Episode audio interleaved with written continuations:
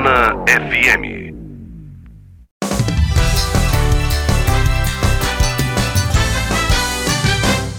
Mesa pra dois! Estamos aqui com mais um Mesa pra dois, e esse Mesa pra dois aqui é pra falar de história. Mas não se preocupe não, não é aquela história que você fugia da escola não. A gente vai falar aqui do nascimento da internet em Itabuna. Aqui no estúdio está um pessoal que viu o bebê nascer, limpou cocô, trocou fralda, carregou o bebezinho. Eu tô aqui quem fez o bebê? Ah, sim. Teodoro e Lagarissa emprenharam e fizeram esse bebê. Não sei qual dos dois que engravidou, mas foi um dos dois. Antônio Lagarissa, Teodoro Pires Júnior, José Carlos Almeida e Janaína, que acompanhando.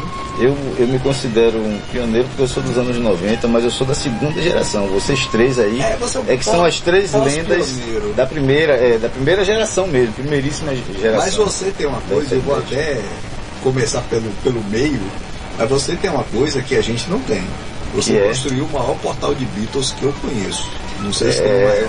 Não, desde o começo você sempre foi um acompanhante. Eu lancei o site mesmo em 2001.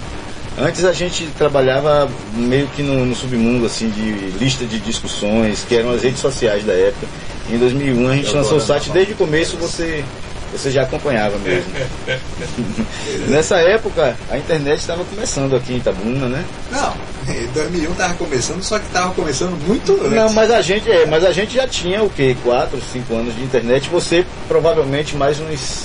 tantos aí, uns 4, 5... Não, é que assim, eu conheci a internet... Para começo de conversa, você já tinha internet antes da Nuxnet surgir, não é isso? Não, eu tinha conhecido a internet na USP. Sim. Que naquela época só as universidades tinham, né? Aí um dia Teodoro me ligou e falou assim, vem aqui ver uma coisa. Cheguei lá, tinha uma parede, cheia de aparelhos. Isso, gente, é internet discada. Internet discada era uma coisa que não dá para explicar para quem não conheceu.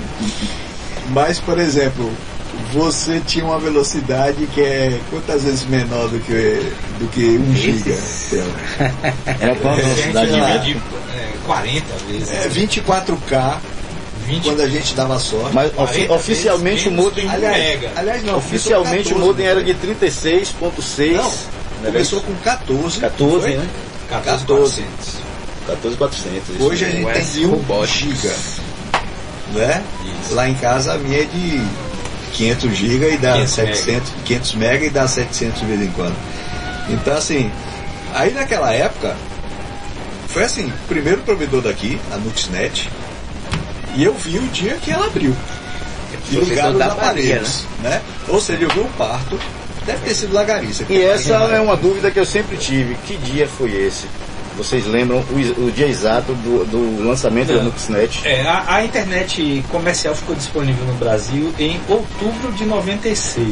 Em outubro de 96. Em novembro, nós já tínhamos a Nuxnet operando. Que a gente começou um pouco... Novembro de 1996, então. É o marco zero da internet aqui em Itabuna. Deixa eu explicar que antes disso, só as universidades tinham internet. Algumas universidades, por exemplo, a UESC não tinha. A UESC foi ter depois da Nuxnet. Fui eu que plantei da UESC. O meu marco zero na internet, a primeira vez que eu vi a internet foi num evento promovido pela Nuxnet, no Centro de Cultura, e eu sempre quis saber que evento foi esse. Então, naquela época, pra gente vender a internet, né, a gente tinha que pegar na mão do cara... Ensinar ele a usar o mouse. Primeiro você tinha que ensinar porque é que o cara queria aquilo. E a primeira pergunta que você ouviu, eu quero isso pra quê? E tem um detalhe, o computador ainda era muito novo também. O computador começou a aparecer em 92 por aqui. Era computador. Não havia celular, era só no computador. E era PC, pouquíssima gente. Não era notebook ainda, era coisa de mesa mesmo. Vamos voltar um pouquinho, porque eu quero saber o seguinte dos dois. Como é que começou a ideia de montar a Nuxnet? E o que foi que convenceu vocês? E o que foi que convenceu vocês a investir numa coisa tão nova? Não, o pior foi convencer o pai dele. Um doido e um mais doido ainda, né?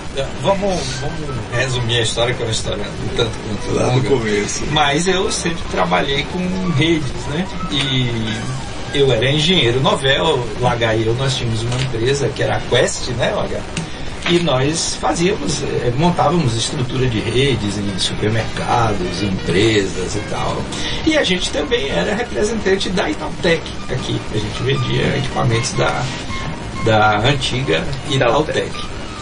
E aí, eu, como era engenheiro novel, trabalhava com essas coisas de rede, eu acessava a rede, eu acessava a internet através de uma BBS que tinha em Salvador, existia em Salvador. E eu conseguia, eu tinha um endereço de e-mail. Naquela época os e-mails eram compartilhados. Isso deve ter sido por volta de 94.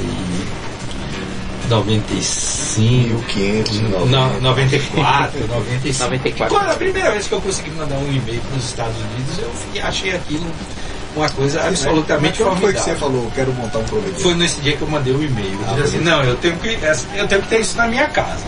Então, a maneira mais fácil de fazer isso era montar um provedor. Então, eu fiz um pequeno projeto e, assim, mostrando como eram os custos, como é que a gente pretendia, né, teoricamente, né, ganhar dinheiro com isso, ficar milionário, né, claro, como todo mundo queria, todo mundo da época. E eu saí procurando investidores, né. Quem tem dinheiro aqui? Helenilson Chaves. Eu vou lá na porta. Helenilson, você tem aí uns 100 mil dólares para a gente montar um provedor de acesso à internet? Portal, rapaz. Pois é. E aí foi essa história, né? E Lagar, né, sabia disso, me acompanhava. Nós fizemos... tinha um diretor da Coca-Cola que ele tinha algum recurso, aí nós batemos aí dezenas de portas procurando um investidor. Eu não posso deixar de perguntar também de onde surgiu o nome Nuxnet. Vamos chegar lá também, né? Vamos chegar lá também, Zé. Aí vocês conheceram o pai do Lagarto. Então, aí foi depois de muito rodar, né? No almoço lá na... Você sabe que eu sou, assim, agregado da família de Lagar, né? Eu sou mais ou menos um... Seu Evaristo sempre foi, assim, mais do que um pai para mim, né? Uma pessoa, assim... que a gente não tem nem palavras para... É lógico você procurar um pai torcido. Pois é. E aí, um dia, a gente... Lagar chegou e falou assim: Theo, eu toquei na ideia assim com meu pai e ele quer conversar com você. Aí eu fui, sempre andava lá pela casa do Lagar, fui almoçar lá e Seu Evaristo. Aí falei assim pra ele: ó, Seu Evaristo, a ideia é essa e tal. Pra resumir, a gente vai comprar um acesso à internet no atacado e nós vamos vender no varejo. Aí ele falou: e quanto é que você precisa? Eu falei, Seu Evaristo, a gente precisa de uns 100 mil dólares, né? Mas a gente pode ir. Ele falou assim, eu posso ir lhe dando esse dinheiro em partes? Eu falei, pode, né? E aí... vamos nascer pequeno, né? Vamos começar, né? A gente começou, tinha uns... Eu não sei se eram... A gente botou 5 ou eram 10 modems no começo? 10 modems. Então pode se resumir que a internet, a chegada da internet... Foi um investimento de 100 mil dólares aqui em Itabuna. Isso, pra gente começar. Uma coisa interessante é que a gente contratou um link de 64K. Que era uma enormidade. E o interessante é que a gente sempre tinha a conta, né, LH? E a gente pagava o valor de um carro popular. Todos os meses, num link de 64K. É uma coisa até assim absurda. E para rodar esse negócio a gente comprou e eles não entregaram. Quem foi para botar para rodar foi esse. Porque na verdade estava todo mundo. Eles assim, tinham produto para vender, não me engano, só não entregavam. A sede era na paróquia de Nossa Senhora de Fátima. Não, no prédio atrás da igreja. Que é onde eu moro. No prédio do Lagar. E aí nós começamos, na verdade. Não tinha facilidade lá, viu, Zé Carlos? Não tinha disponibilidade de meio físico para colocar os 64 carros lá. Aí nós começamos, na verdade, na JS Pinheiro, que era mais próximo da Telebahia na época. E a gente montou provisoriamente lá, porque a gente queria começar a usar. Mas assim, aí eu devo dizer uma coisa que vai responder a pergunta sobre o nome Nuxnet também. O detalhe foi o seguinte, por que é que a gente começou com tudo isso? Eu sempre trabalhei com redes e sistemas E eu conhecia muito de Unix. No dia que... E naquela época, no Brasil, tinham aquelas grandes feiras de informática, né? Fenasoft e a Condex, que eram as duas grandes maiores feiras. E aí, eu fui para numa dessas feiras, eu conheci o Linux lá. Tinha um stand da Red Rat, que eles estavam expondo lá, e foi um negócio engraçado, porque eu cheguei no stand e a Iris Myler, que era uma das donas lá da Red Rat, eu cheguei lá e comecei a conversar com ela. Ela falou assim: poxa, você não quer ficar trabalhando aqui no stand? Porque nós contratamos um tradutor, mas ele não conhece nada de Linux, ele não sabe o que é isso. Aí eu falei: olha, eu vim para a feira que eu quero olhar produtos aqui, mas eu passo uma parte do tempo com vocês. E fiquei lá e terminei ficando amigo da Iris, né? E eu comecei a usar, eu usava o Slackware. Em função dessa proximidade, eu comecei a usar o Red, e aí... Sim, mas o que isso tem a ver com o nome? Então, qual é a ligação com o nome? Porque, na verdade, todo mundo que estava montando provedor no planeta usava Linux. É. Né? E a gente ficou procurando o nome, como é que vai ser o nome e tal. E o... Largamente. E o... O kernel do Linux no projeto do Slackware, ele era os hackers, assim, a turma, né, dizia que aquilo era uma NOS, né? Então o hacker é um nutcracker, né? É um cara que vai lá e vai quebrar a NOS para desvendar ali o sistema. Então a gente pensou em colocar o nome Nuts, né? Nuxnet, mas aí ficava um nome muito ruim. A gente colocou o nome Nut em latim, que é...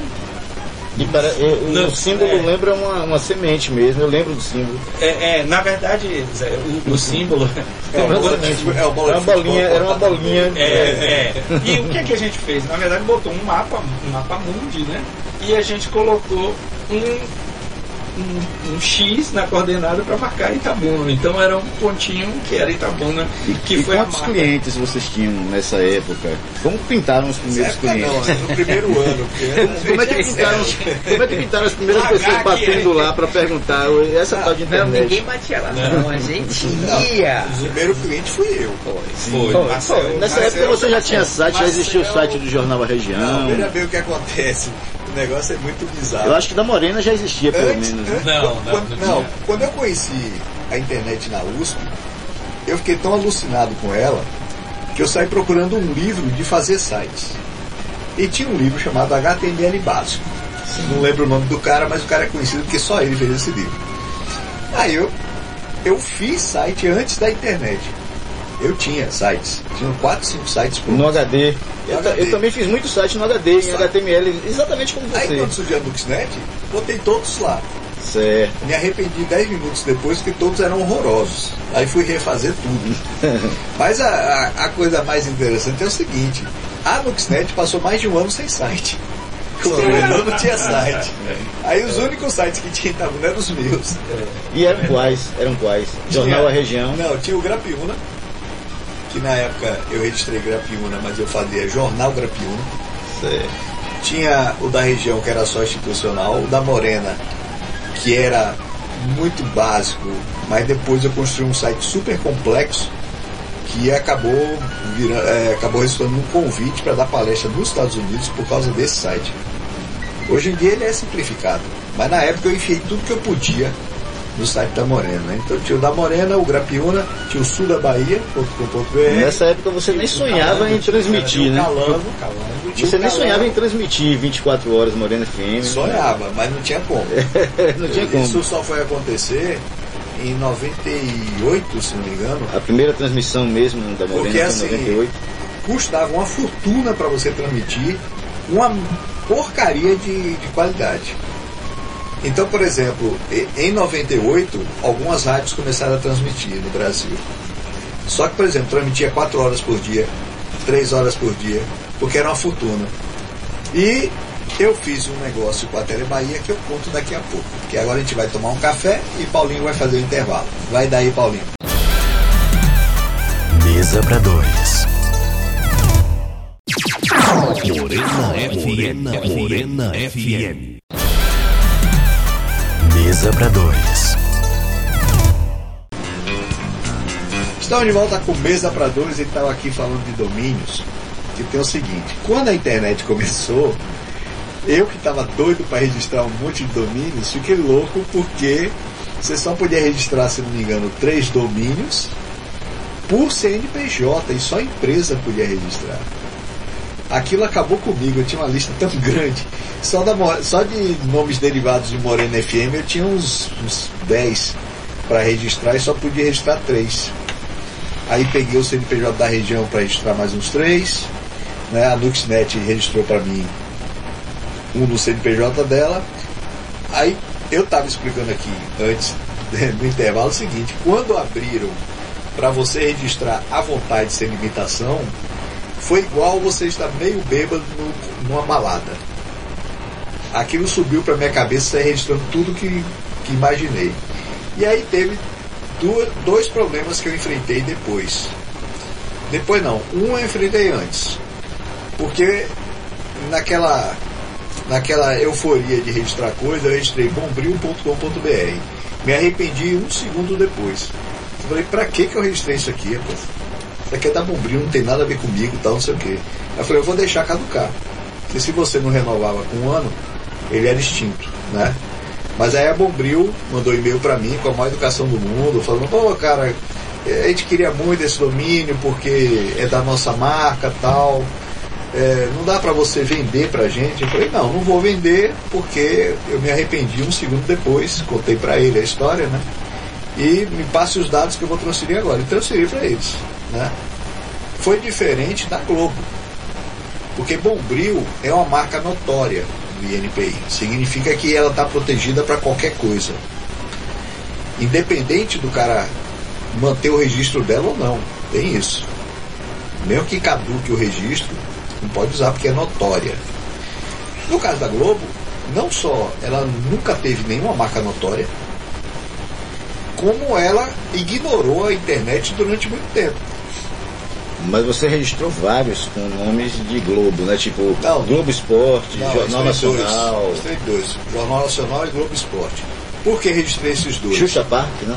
Não, nunca registrei Xuxa. Foi invenção do advogado da Globo, certo, que saiu soltando mentiras sobre mim na imprensa inteira. Certo. Nunca registrei nada de Xuxa. Em 98, eu tive 2 ideias. Uma era fazer um jornal de âmbito nacional sem o vício de jornais como Folha de São Paulo e Globo. O que acontece? Você solta a notícia do Maranhão. Essa notícia do Maranhão vai ser escrita por um cara da Globo no Rio, que nunca esteve no Maranhão, não conhece a cultura, não conhece nada de lá. Então essa notícia nunca vai ser totalmente certa. A minha ideia era pegar um editor em cada estado e fazer um jornal nacional de verdade. E o Globo Esporte era um projeto para uma fábrica de bolas chamada Globo, senão é uma fábrica grande. Eu fui primeiro ver no INPI se as duas marcas estavam registradas, e não estavam. Nem Globo Esporte era marca, nem Jornal Nacional era marca. Que vacilo. Pois é, então eu registrei os domínios. Depois a Globo brigou, entrou na justiça usando o argumento errado, usando o argumento do INPI, e para eles terem razão tem que rasgar a lei do INPI, porque não era marca.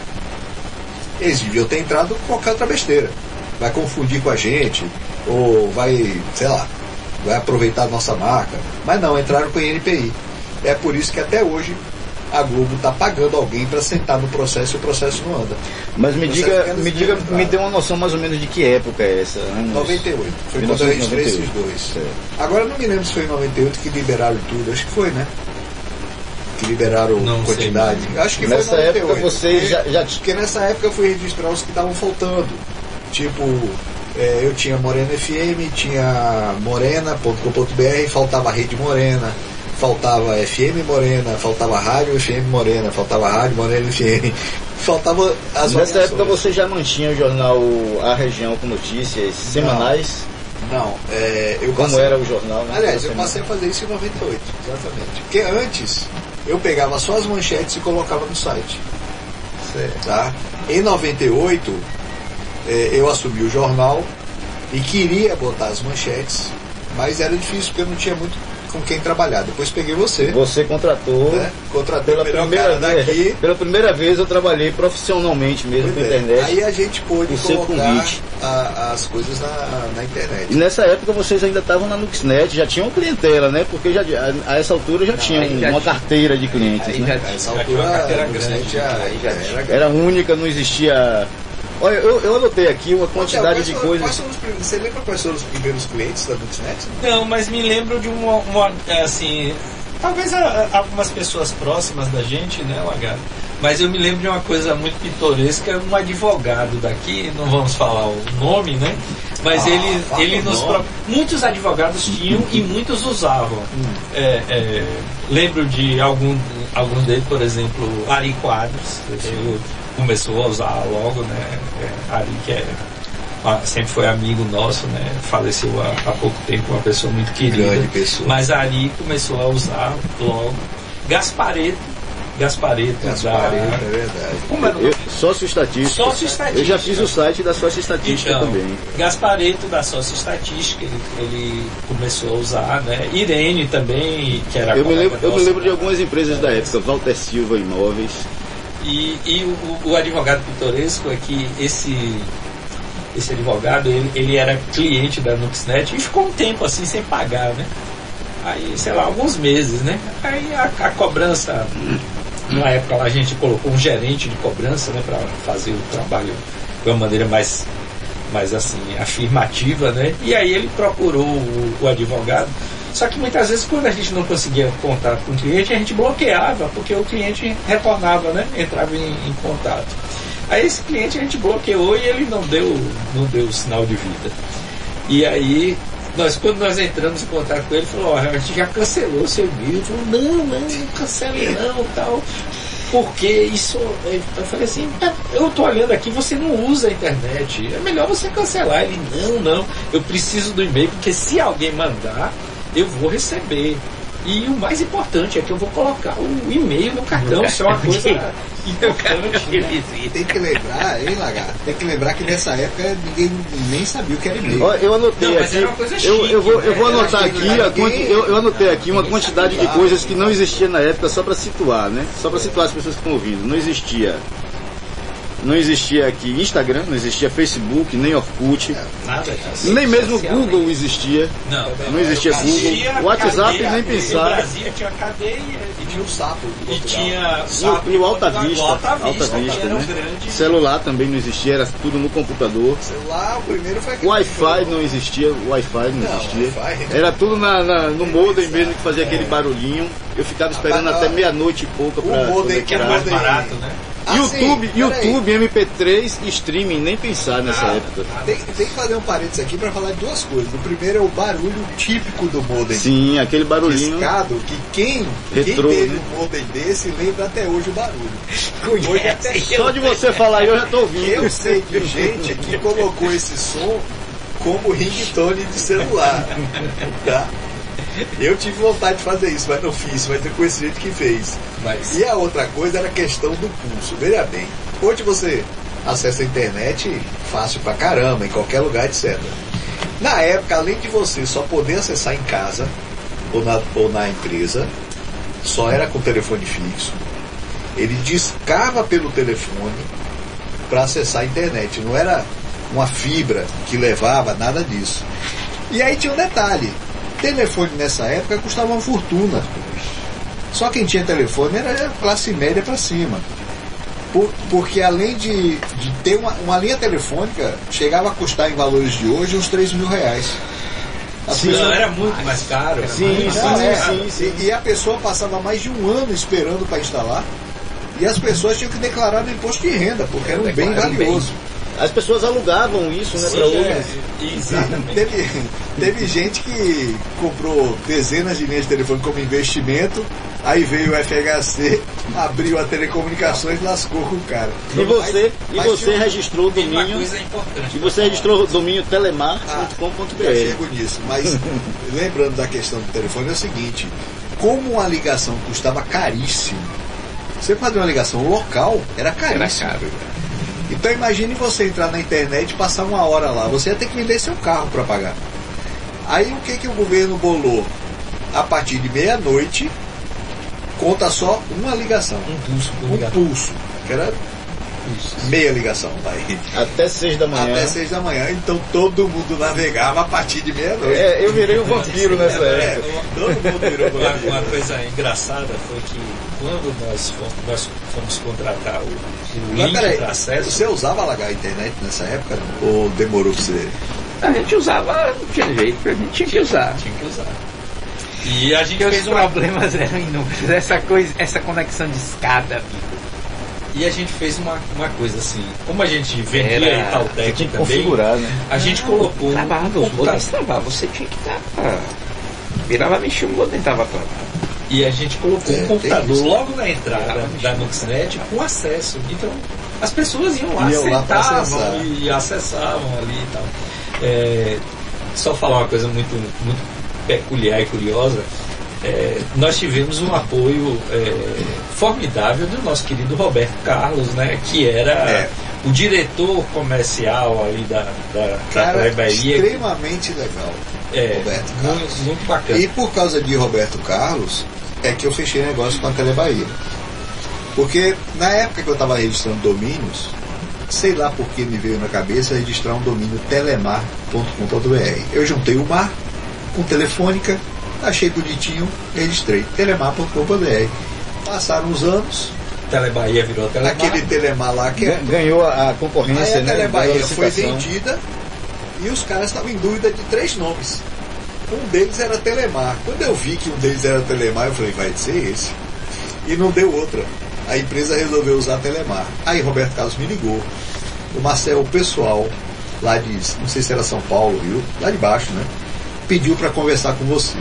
Você pode conversar comigo? Eu falei, lógico, cara. Vem tomar um café e tal. Aí fomos bater papo. Aí ele falou, olha, o pessoal precisa desse domínio. Né? Porque a empresa, quando a gente foi registrar, a gente já está registrado há 3 anos, 4 anos. Como é que a gente faz?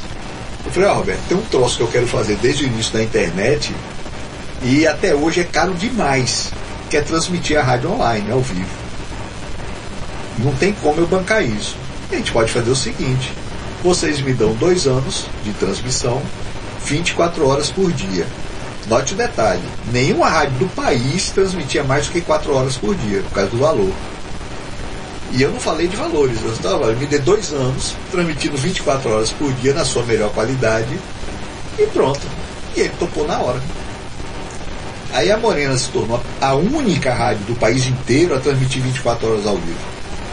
E para mim era importante transmitir 24 horas, porque se você tem ouvintes em outros países, eles estão em outro fuso horário. O horário é outro. Que ano foi isso? Isso foi em 98. A Morena já era única, 100% digital, já era 100% digital nessa época. Já, desde 91, eu tinha 5 anos. E aí a gente começou a transmitir 24 horas por dia. O pessoal de São Paulo espantado, porque só tinha dinheiro. A Transamérica só tinha dinheiro para transmitir 4 horas. A Jovem Pan só tinha dinheiro para transmitir 4 horas. Como é que esse baiano está transmitindo? 24. Mas vamos fazer um intervalozinho aqui e a gente já volta. Vai daí, Paulinho. Mesa para 2. Opinião com atitude. Morena FM. Mesa para 2. Opinião com atitude.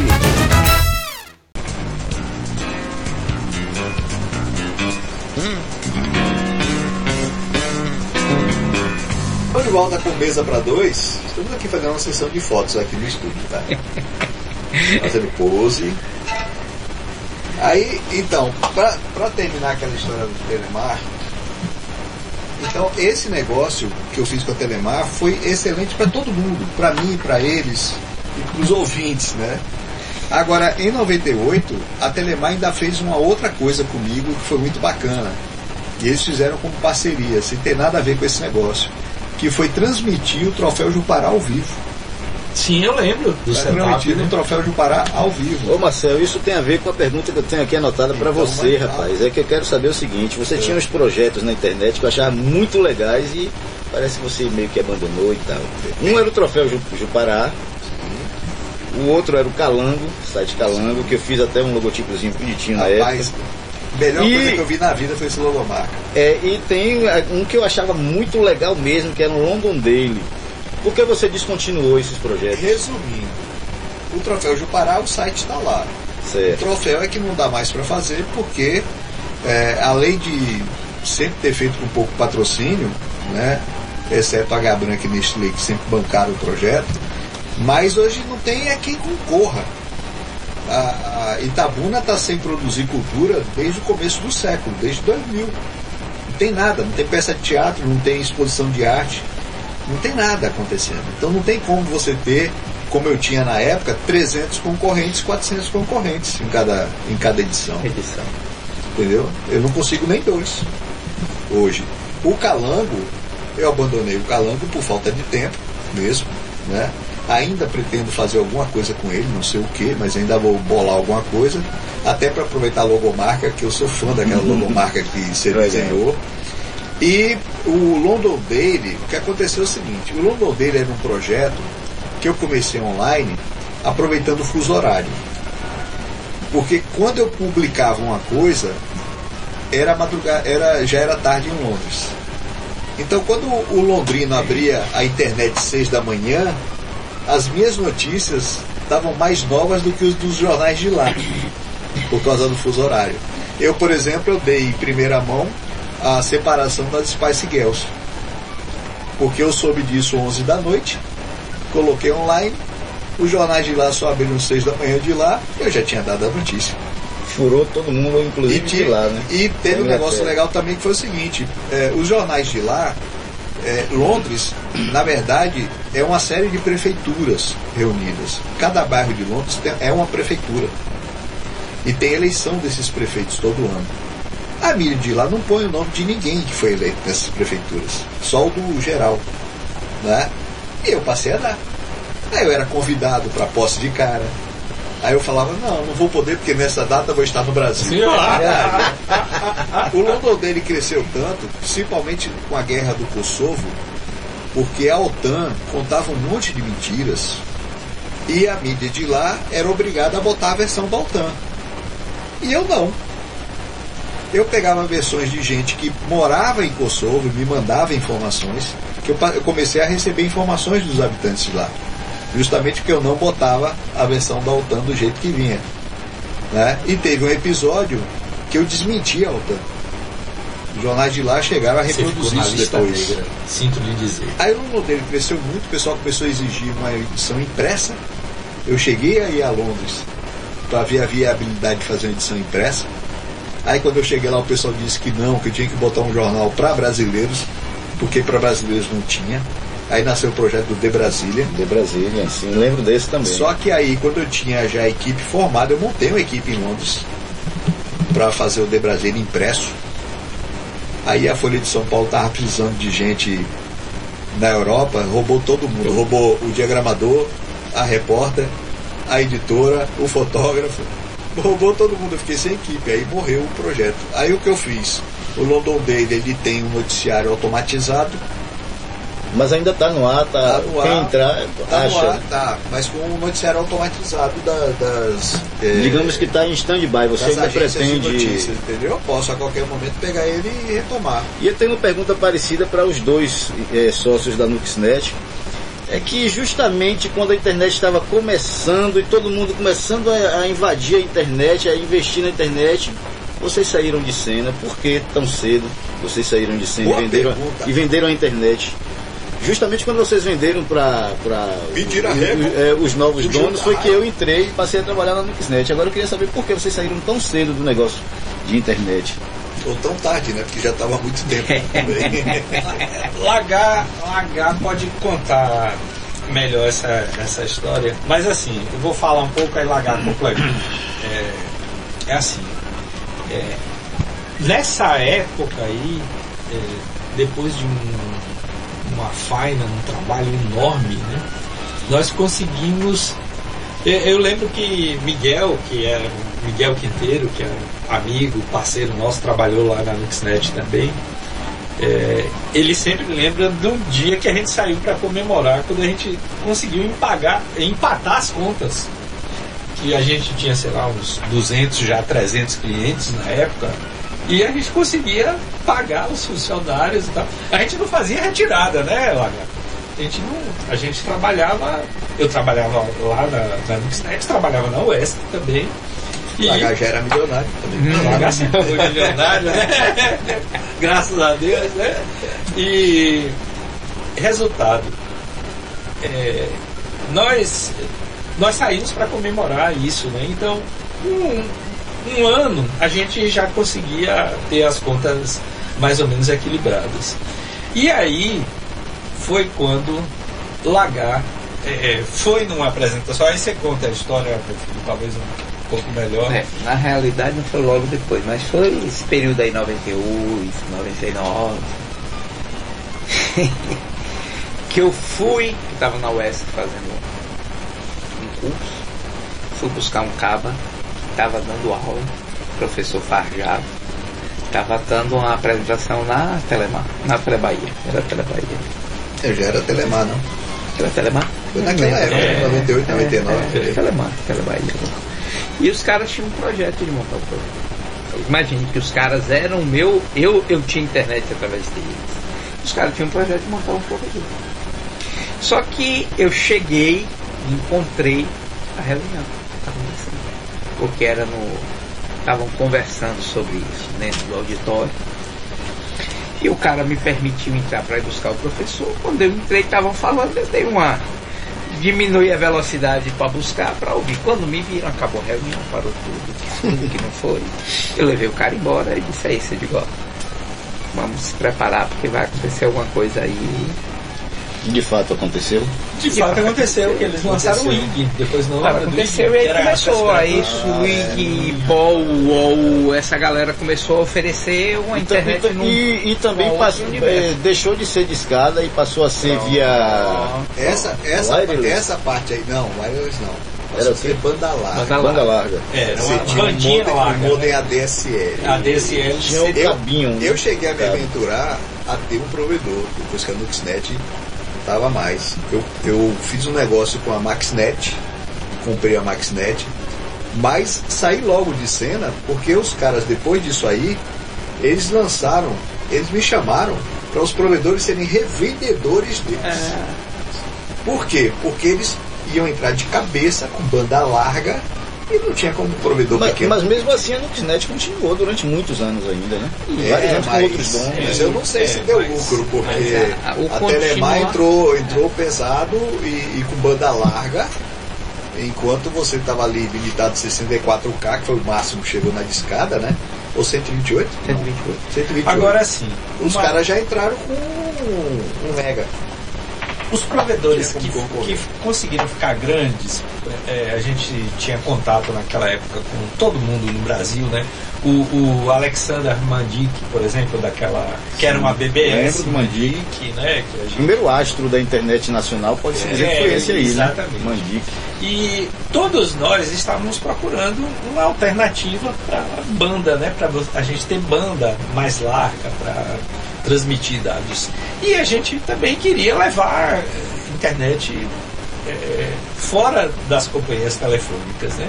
E a gente começou a fazer vários experimentos, né? Lagar, lembra? A gente fez um... Nós improvisamos um modem sem fio, né? E a gente conectar a minha casa, por exemplo, para a Nuxnet, era um modem sem fio, né? A gente pegou uma placa de rede, fez umas modificações e como é que era, o pessoal tava usando o que para transferir? VHS? Não, VHF. Era o primeiro era em VHF, mas logo depois surgiu o 802.11, né? Os primeiros protocolos que transmitiam a 1 mega e a gente começou a experimentar. Nessa época o sistema operacional vigente era o que? Windows 3.1.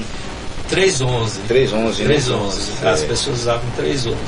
Porque os outros simplesmente não funcionavam, tinha que ser o 3.11.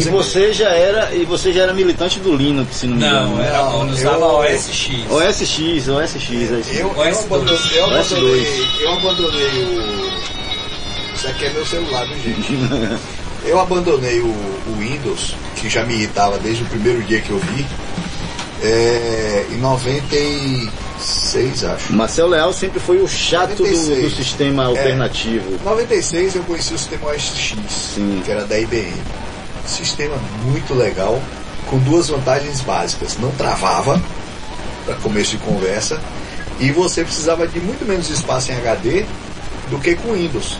E HD naquela época custava ouro. Né? Um HD... Agora tinham dois usuários. Você tinha HD de 10 megas. Dois usuários. Um era Marcelo e o outro era a professora Zélia Lessa, que tinha um computador com um software de edição musical que era o Coda Finale. Coda Finale.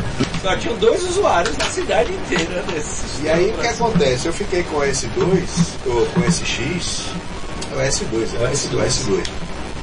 E o OS/2 ele começou a ganhar espaço, principalmente em empresa. A Microsoft sabotou, fazendo um acordo com os fabricantes. Ó, seu computador vai sair com Windows. Saía com Windows, você comprava o computador, você não instalava outra coisa, ele já estava lá. E aí acabou com o S2, morreu. Aí eu comecei a procurar Linux. Aí testei todos, testei Red Hat, Slackware, Debian, tudo. Acabei me fixando no OpenSUSE, que é o que eu uso até hoje. Para mim foi o mais legal, o mais completo, o mais bacana de usar, né? Então assim, tem mais de... Você se rendeu, por exemplo, à sua conta do Google? Você usa uma conta Google no seu celular? Ah, eu sou fã do Google. Ah, certo. Eu fui testador do Google. Quando o Google começou a fazer a pesquisa, eu recebi um e-mail convidando para testar. E aí fiquei testando. Aí como eu dava muito feedback para eles, quando eles levantaram o Gmail, eu testei. Quando eles lançaram a busca por fotos, eu testei. Mas vocês todos são de antes do Google. Por que vocês não inventaram o Google, hein? Rapaz, a gente se acomodou no KD e no Alta Vista. O Alta Vista funcionava bem legal. Eu às vezes me pergunto por que eu não inventei uma rede social. Na época a gente não tinha, né? E eu já usava a lista de discussões. E quando veio o Orkut, não tinha espaço para mais ninguém. Sim, dominou tudo. Aqui no Brasil, né? O Orkut no Brasil foi um fenômeno comentado no mundo inteiro. Talvez, viu, Zé? Se a gente tivesse operando em outro lugar, né? Talvez São Paulo ou na Califórnia. E você fazia experiência de modem, não sei o que e tal. Só que aqui nessa ilha, né? Eu quero citar, dá licença aqui, Marcelo, eu quero citar uns personagens da época que eu me lembro de nome assim, para ver se vocês se lembram também. Dessa época dos primórdios da internet. William, que era técnico de internet, vocês lembram dele? O William, acho que ele trabalhou com a gente, ele fazia cobrança. Ele fazia cobranças. Hoje ele mora em Ilhéus, eu sempre encontro ele no açaí, nos fins de semana fazendo nunca conta. Mais vi o William, um magro, alto, né? Isso, exatamente. Isso, hoje tem uma barba muito grande. É, um cara muito gente boa. E Suzane, que eram duas secretárias da Nuxnet, vocês lembram dela? Sim, claro. As duas pioneiras da internet também, sim, né? Sim. Trabalhou na pioneira. Uma mulher chamada Agmária, que tinha um outro provedor. Ah, eu lembro dessa, acompanhei a história de Agmária. Ela comprou a Nuxnet. Comprou a Nuxnet. Ela comprou a Nuxnet. E deu problema pra caramba. E não foi Guido e Marcos Cerqueira, seriam os próximos que eu iria citar. Guido e Marcos Cerqueira. Mas compraram da mão da gente. Guido era em brinco. Outro aqui que Marcelo Leal vai lembrar, Fabiano Carneiro, que era um web designer da época também. Fabiano tá em São Paulo, acho. Hoje ele é um xamã, né? Virou xamã. Eu encontrei ele no show. Vou citar outra pessoa aqui, ó, que está aqui nessa sala, Janaína Ruang também, que já trabalhava com internet. Já trabalhava com internet na época, já junto comigo. E foi possivelmente a primeira web designer a ser contratada, na carteira assinada mesmo, como web designer. Tá lá escrito. E olha que até hoje é difícil achar web designer aqui. Você não acha, eu nunca vi outra pessoa com carteira assinada de web designer. Talvez isso tudo. Tinha um cara que eu não lembro o nome, que tinha uma revista, chegou a lançar uma revista sobre a internet em Itabuna, um cara que é evangélico, você não lembra desse cara? Não lembro. Eu tentei lembrar o nome do dito cujo, mas não... Eu só lia as revistas estrangeiras porque elas traziam as novidades muito antes. Ó, eu vou citar também aqui a primeira agência de publicidade a ter um setor de criação de site, foi a RCM. De Rui Carvalho. Eu fui contratado, eu era o web designer deles, e a primeira banda de rock daqui de Itabuna tem um site, foi o Subclass. Eu me lembro que eu coloquei o som deles em real áudio na época, que não existia MP3, nada disso. Paulinho, vai ter que fazer mais um. E pra terminar, só vou citar Só vou citar mais um aqui, a empresa Intellices, de Vinícius e Ricardo, grandes pioneiros também da época da internet. Nosso amigo e um cara altamente competente. Certo. Eu vou fazer um intervalozinho para tomar um café e a gente vai fazer mais um bloco. Vai daí, Paulinho. Mesa para dois. Morena FM. Mesa para dois.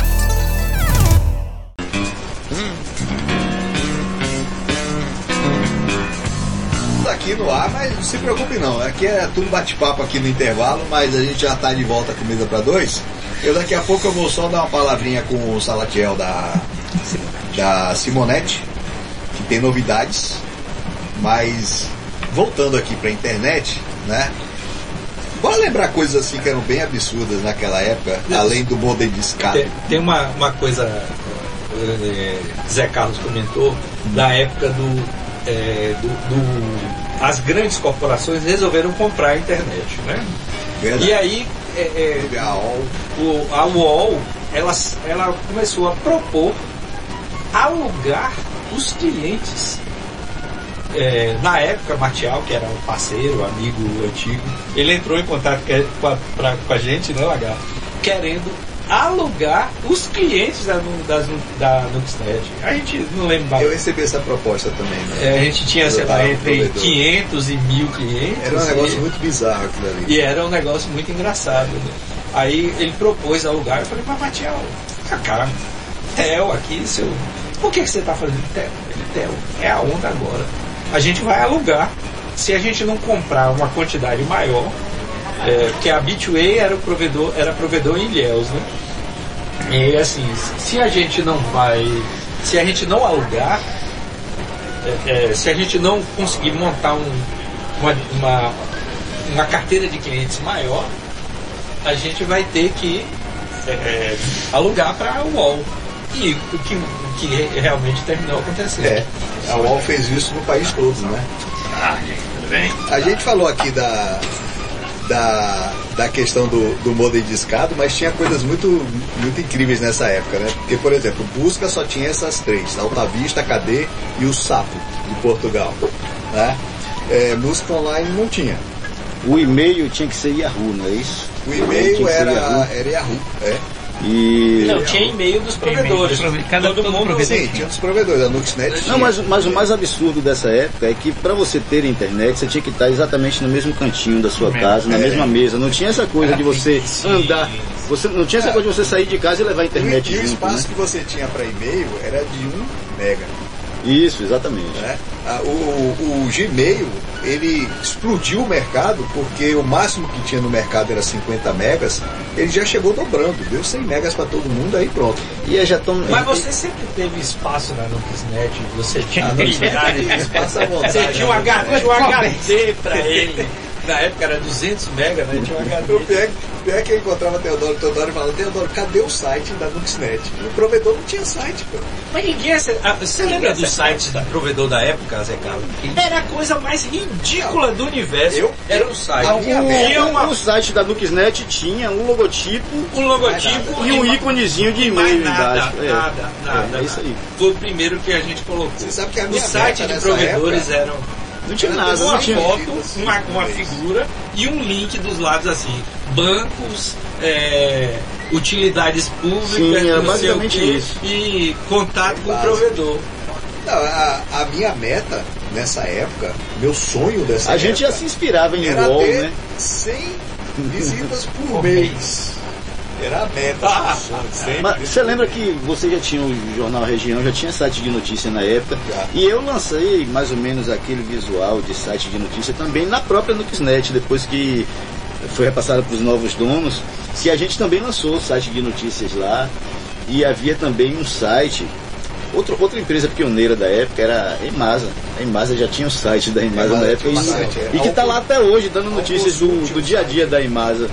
Uma coisa interessante é que esses sites de provedores, na época, foram os primeiros produtos a serem hackeados, a aplicarem golpes, foram baseados nesses sites de provedores. Verdade.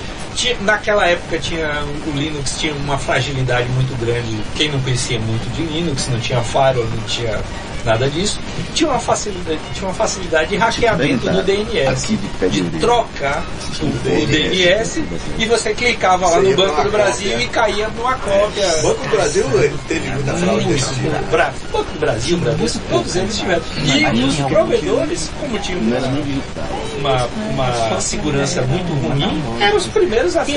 O nosso tempo hoje acabou. Espero que vocês tenham gostado, tanto aqui como quem mora fora.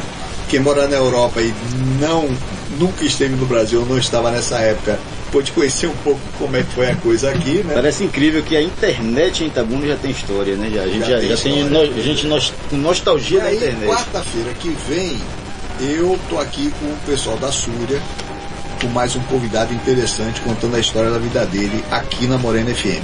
Vai daí, Paulinho. O programa Mesa para 2 é apresentado ao vivo toda quarta-feira às 15 horas pela Morena FM. Também na internet por www.morenafm.com. Te vejo por lá.